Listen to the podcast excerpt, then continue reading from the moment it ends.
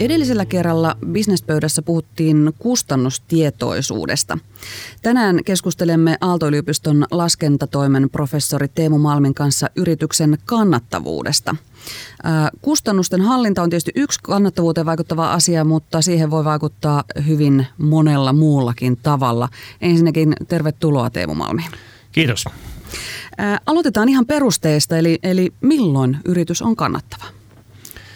No kannattavuutta tyypillisesti voidaan laskea vähän eri tavoin. Eli, eli yksinkertaisen tapa on tietysti katsoa, että, että kun, kun, kun tulot on suuremmat kuin menot ja, ja jää jonkunnäköinen voitto, niin, niin yritys kannattaa.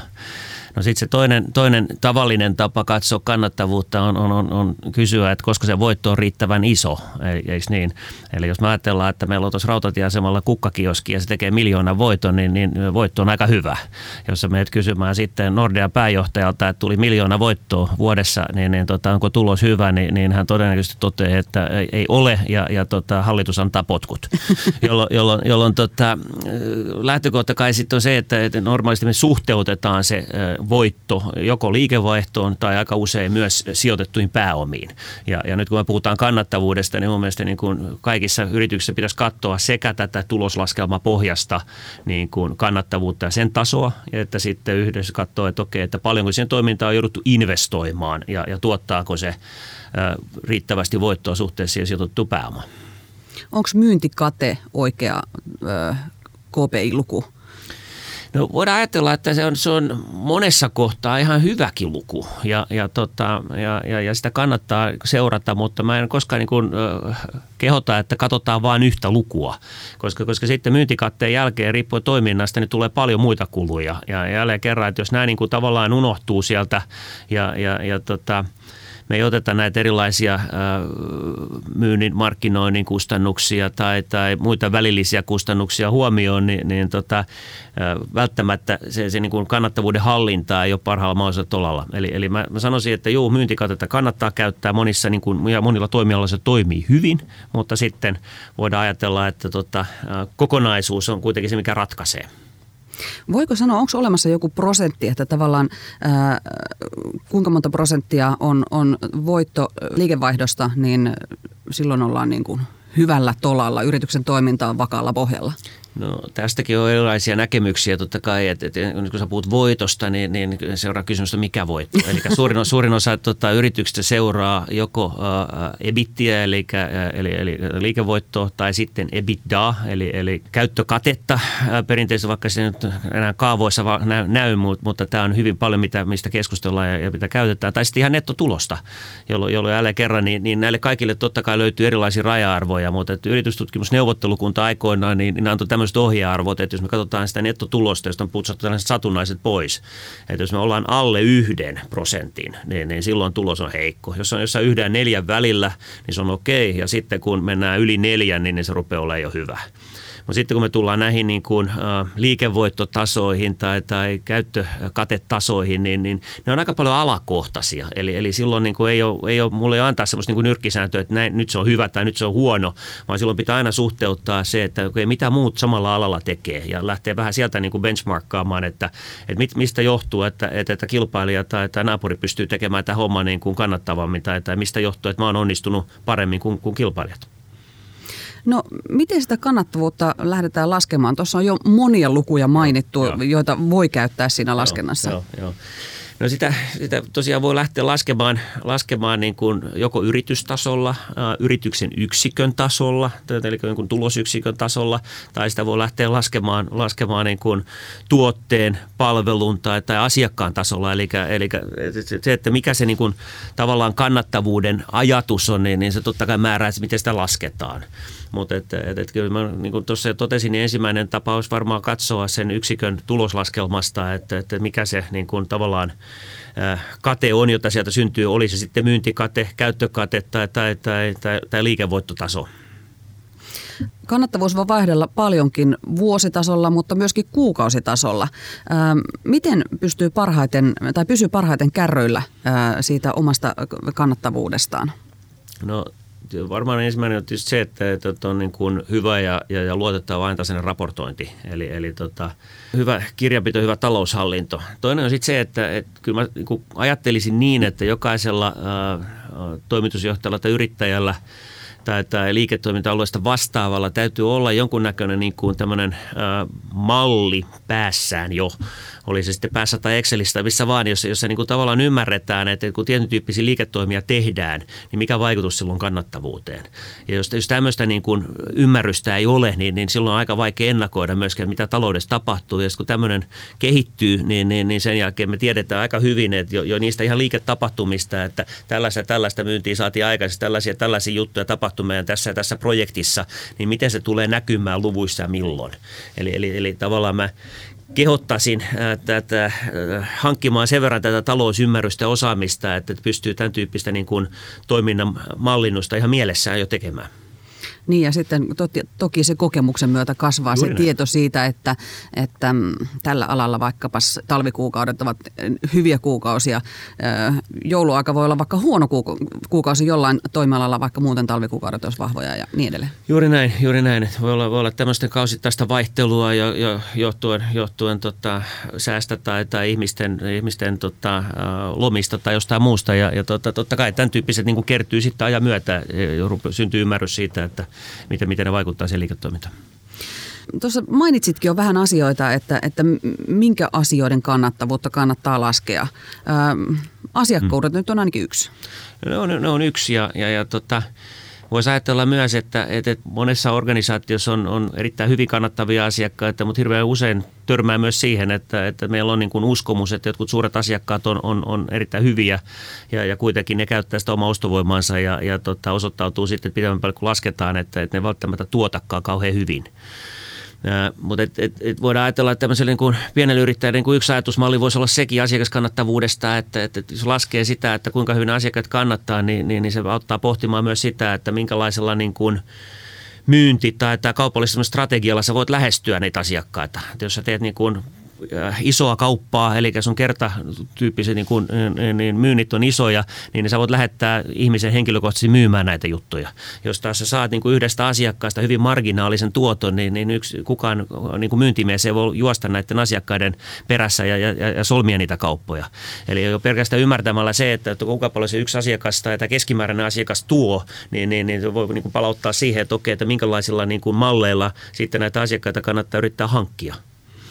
Millä kaavalla tavallaan voi laskea sen, että, että onko joku asiakas kannattava? Mitä asioita sitten pitää laskea mukaan niihin kustannuksiin?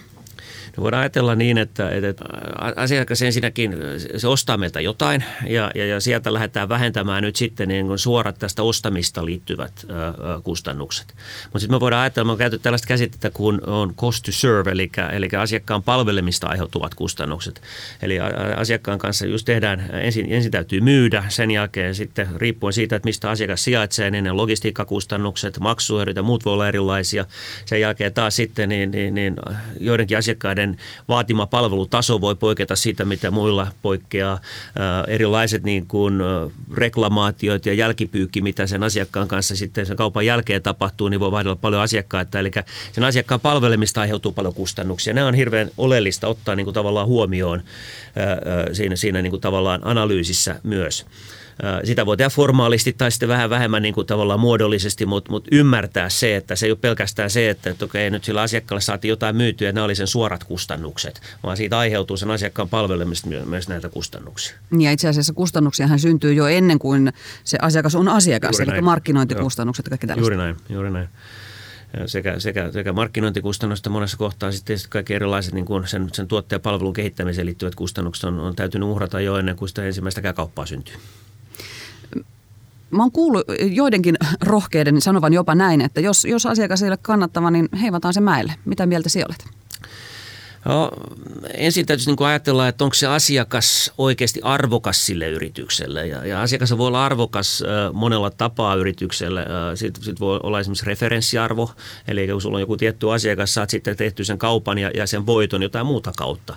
Sä voit oppia siltä asiakkaalta, eli, eli tota, sä voit sitten omaa tuote- ja palvelukehitystä tehdä sen asiakkaan kanssa ja, ja tällöin sä voit niin kuin hyväksyä sen. Se asiakas ei välttämättä ole kauhean kannattava sulle noin niin kuin laskennallisesti, mutta, mutta se on arvokas kuitenkin.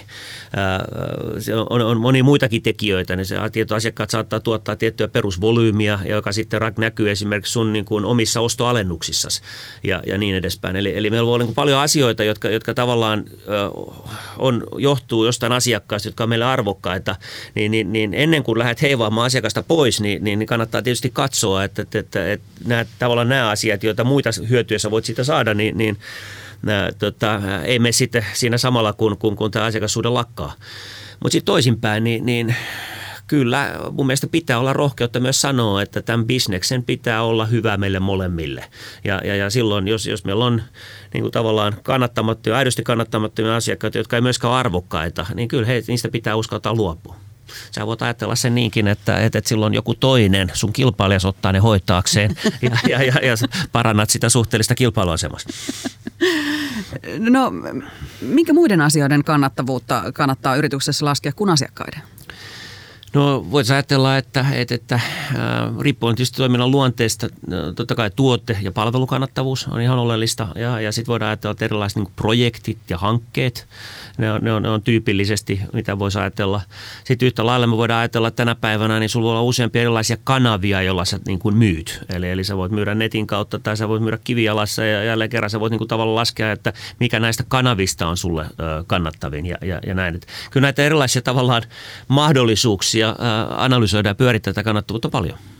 No mihin kannattaa vetää sitten raja, koska ihan kaikkeahan ei kannata, niin kuin, kaikki, aikaa ei kannata tuhlata ihan kaikkeen niin kuin laskemiseen. Joo, joo, ja tässä sama vähän kun puhuttiin tuosta kustannustietoista aikaisemmin, niin, niin on, on, on, on tämä sama, että pitäisi aina tavallaan miettiä, että kun laskee, niin, niin pystyykö sen laskennan pohjalta tekemään jotain päätöksiä, liikkeitä.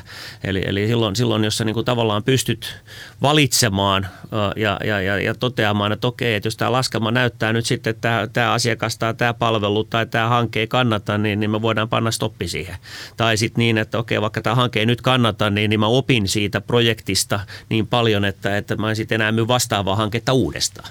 Eli, eli silloin sitä tavallaan tietoa kannattaa tuottaa, jos sen pohjalta pystyy tekemään jotain, mutta tämmöiseen niin kuin nice to know tiedon tuottamiseen, niin siihen en tietenkään kannusta.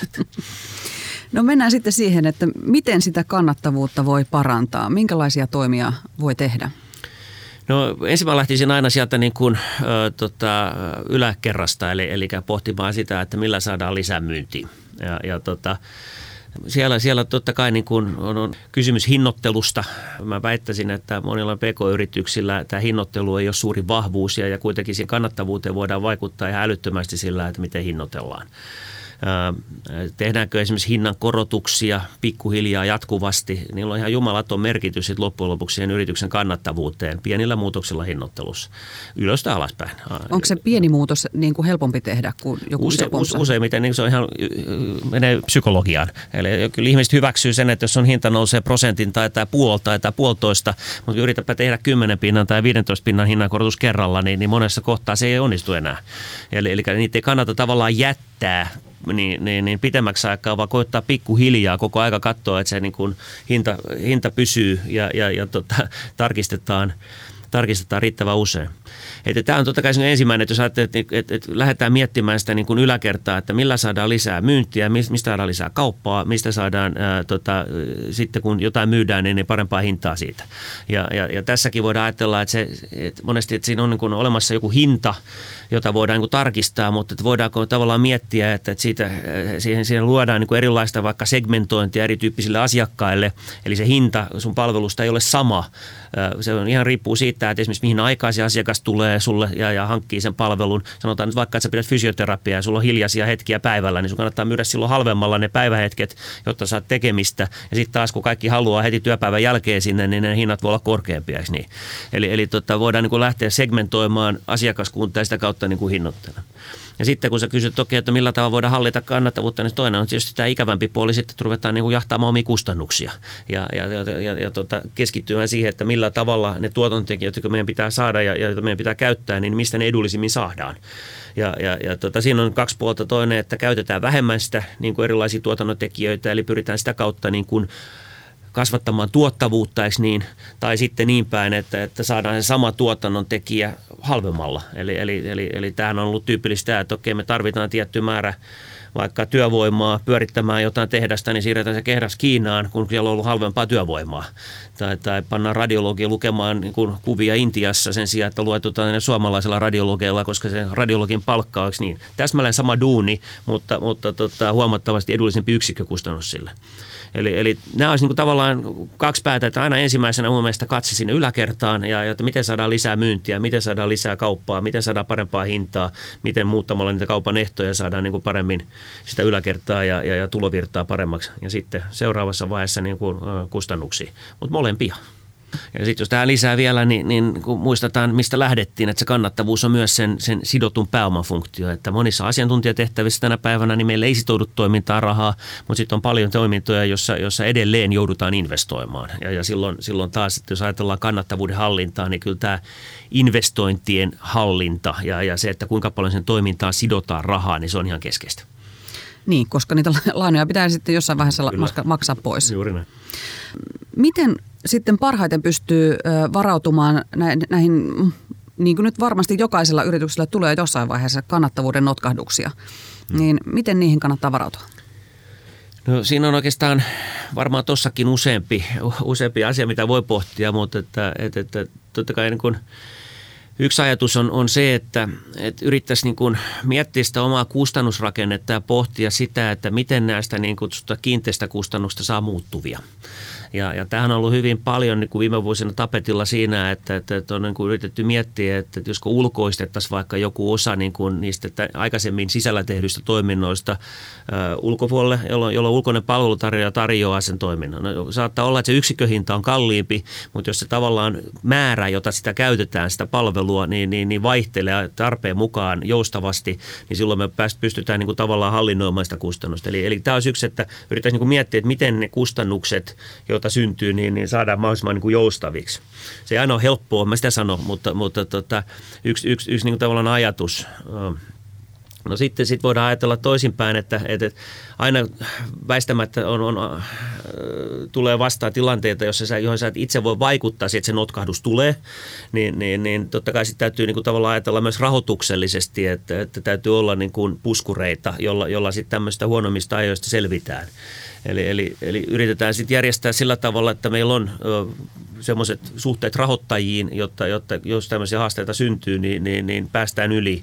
Meillä on riittävästi limittiä, että, että selvitään näistä huonoista ajoista tuo, että äh, harkitaan näitä ulkoistuksia, niin siinähän on tärkeää nimenomaan se, että on se kustannustietoisuus olemassa. Tiedetään, mm, paljonko meidän omana tuottamisena tämä toiminto vaikkapa maksaa. Silloin on helppo kilpailuttaa ja kysellä ulkopuolelta, että saisiko halvemmalla. Juuri näin, juuri näin. Ja, ja nyt, nyt tässä kun mielestäni täytyy olla tosi tarkkana, koska hirveän usein, jos ajatellaan, että tehdään sitten laskentaa – suomalaisissa PK-yrityksissä ja, ja, ja tota, niin kuin, kun se on tutkittu vuosien saatossa paljon, niin, niin, niin useimmat tekee tätä kustannuslaskentaa kahta tarkoitusta varten. Ne laskee vastuualuekohtaisesti tai sitten ne laskee hinnoittelua varten. Eli pyritään niin kuin varmistamaan, että sillä hinnalla saadaan katettua kaikki kustannukset sekä muuttuvat että kiinteät. No nyt sitten jos sä katsot, että okei, mitä se palvelun tuottaminen maksaa mulle itselle tehtynä itse, niin sä lasket sinne ne muuttuvat kustannukset, lasket osan niistä kiinteistä kustannuksista sinne mukaan. Ja nyt jos sä vertaat tällaista niin, kuin, niin kutsuttua omakustannushintaa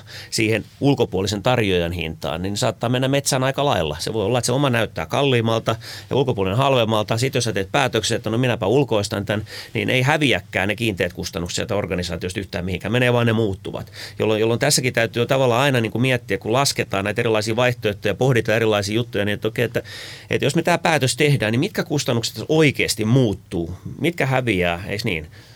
Tietyt tulot häviää ja, ja, ja, tai, tai lisääntyy, eikö niin, päätöksen seurauksena, mutta vastaavalla tavalla tietyt kustannukset muuttuu tietyn päätöksen seurauksena. Ja nämä pitäisi yrittää niin kuin ymmärtää kussakin tilanteessa mahdollisimman hyvin ja, ja, ja välttää sitä, että yksi oikeasti käyttää niin kuin samoja lukuja kaikkiin päätöksiin.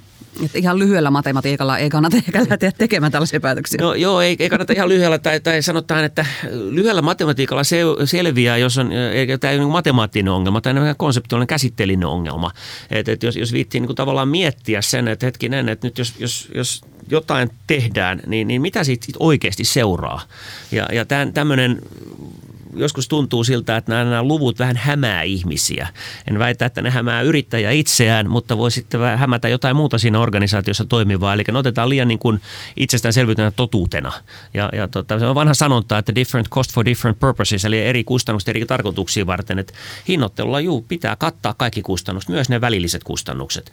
Ja, ja, ja, ja se on ihan selvä. Mutta sitten taas kun tehdään muun tyyppisiä päätöksiä, just vaikka tämmöisiä ulkoistuspäätöksiä, niin sitten se sama kustannus – niin, niin, niin ei välttämättä enää toimikaan siinä. Toinen tapa, mitä sanoit, että millä pystyy niihin kannattavuuden notkahduksiin varautumaan, on se, että on hyvät suhteet sinne rahoittajiin. Joo. Ja jotta on ne hyvät suhteet rahoittajiin, niin täytyy myöskin olla ne omat kustannukset tiedossa hyvinkin kirjattuna, raportoituna ja mielellään myöskin se kassavirta ennuste jo muutaman kuukauden eteenpäin, joka kertoo, että miltä yrityksen tulevaisuus näyttää.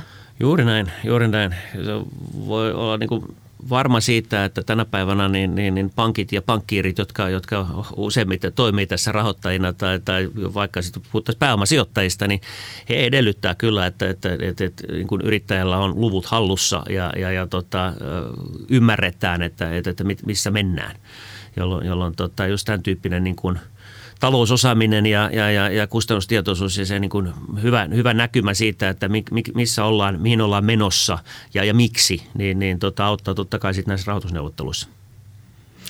Kiitoksia Teemu Malmi. Toivottavasti näillä neuvoilla muutamat suomalaisyritykset ainakin pääsevät parempaan kannattavuuteen. Kiitos, toivotaan näin.